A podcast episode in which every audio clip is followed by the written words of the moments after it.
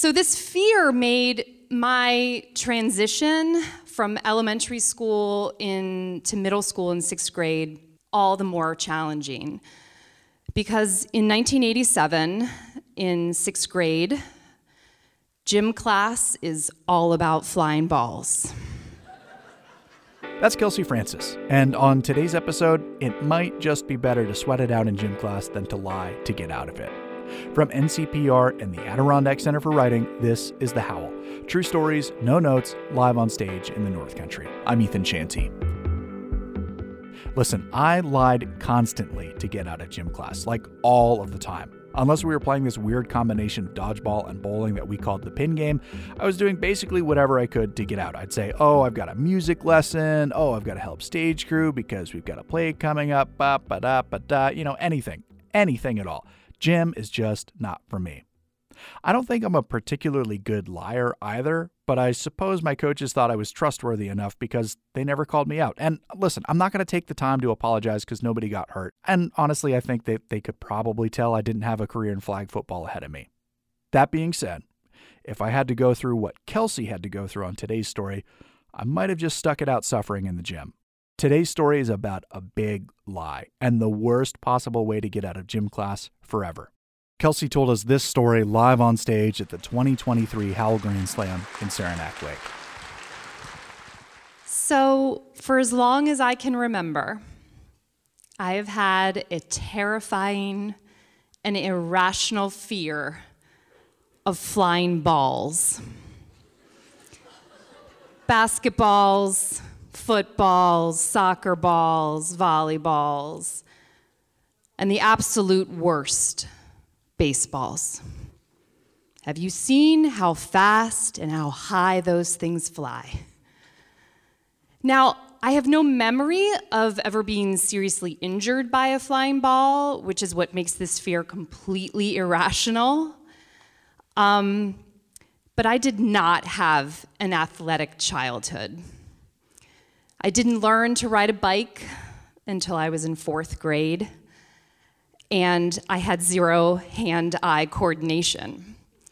Probably because I never played catch, because I was afraid of flying balls. so, this fear made my transition from elementary school into middle school in sixth grade all the more challenging. Because in 1987, in sixth grade, gym class is all about flying balls.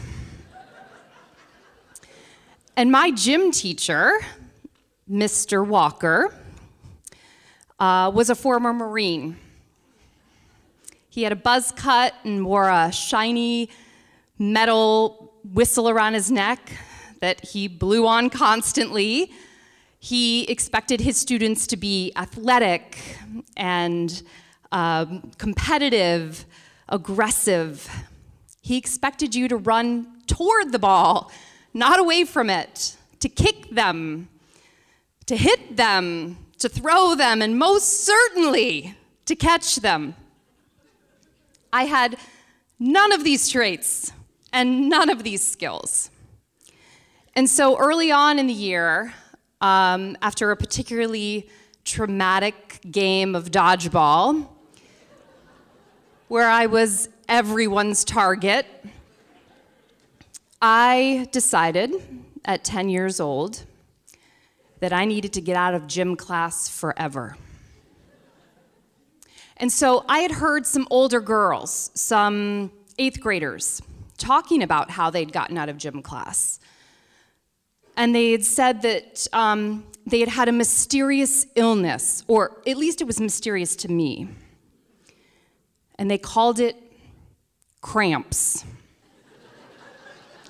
I didn't know what cramps were, but I knew I was going to tell Mr. Walker I had cramps the next day. And so I did. I said, Mr. Walker, I can't do gym class today because I have cramps. Ooh! His hand went up and he shooed me away. No questions. And I was like, okay, it's that easy.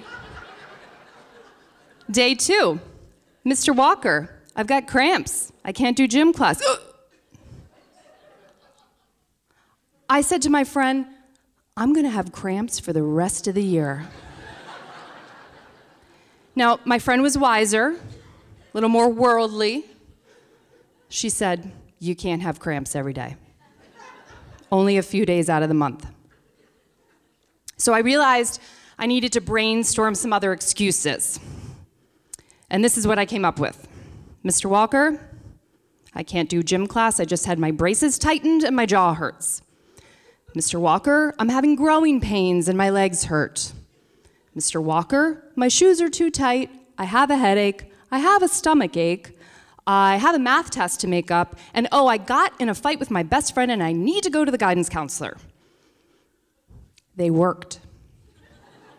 Two and sometimes three days a week, I delivered one of these excuses and he, he let me go. He probably didn't want to deal with an unathletic, ball fearing girl for 40 minutes. So um, I was kind of flying high. In fact, in my own mind, I had gone from gym class zero to gym class excuse making hero other unathletic kids started seeking me out. They wanted advice. What was my secret? I was feeling pretty good about myself. And I rode this high for a while. But if you know anything about heroes, they have a weakness, a tragic flaw. And so one day, in late May, I was in the nurse's office for one of my fictional cramps. And uh, the nurse looked at me and she said, You don't have cramps. You're avoiding gym class. I don't want to see you back here unless you have a broken bone, a bloody nose, or are knocked unconscious. Didn't she know that's exactly why I was in there? To avoid a broken bone, a bloody nose, or being unconscious. Don't ever mess with school nurses. so, um, excuses weren't going to work anymore. I needed a legitimate reason to get out of gym class because we were starting baseball. So the next week, as we stood um, at the baseball diamond behind the school and Mr. Walker shouted his many directions, I was leaning against the, um, the chain link backstop. And I hatched a terrible, awful idea. You know what happens when the hero flies too close to the giant ball in the sky. The hero goes down in a ball of flames. And so I saw at the bottom of that chain link fence some very distinctive, shiny leaves that I knew really well. I knew the power of those leaves. And I plucked a few and I rubbed them up and down my arms and my bare legs. And in 24 hours, I had my excuse. That was now a legitimate reason. I developed a horrible poison ivy rash that got me out of not only gym class for two weeks, but all of school. And when I returned, I looked like I was recovering from leprosy. to this day, I still have a terrifying, irrational fear of flying balls. But I also have a very justified, rational, and humbling fear of poison ivy. Thank you.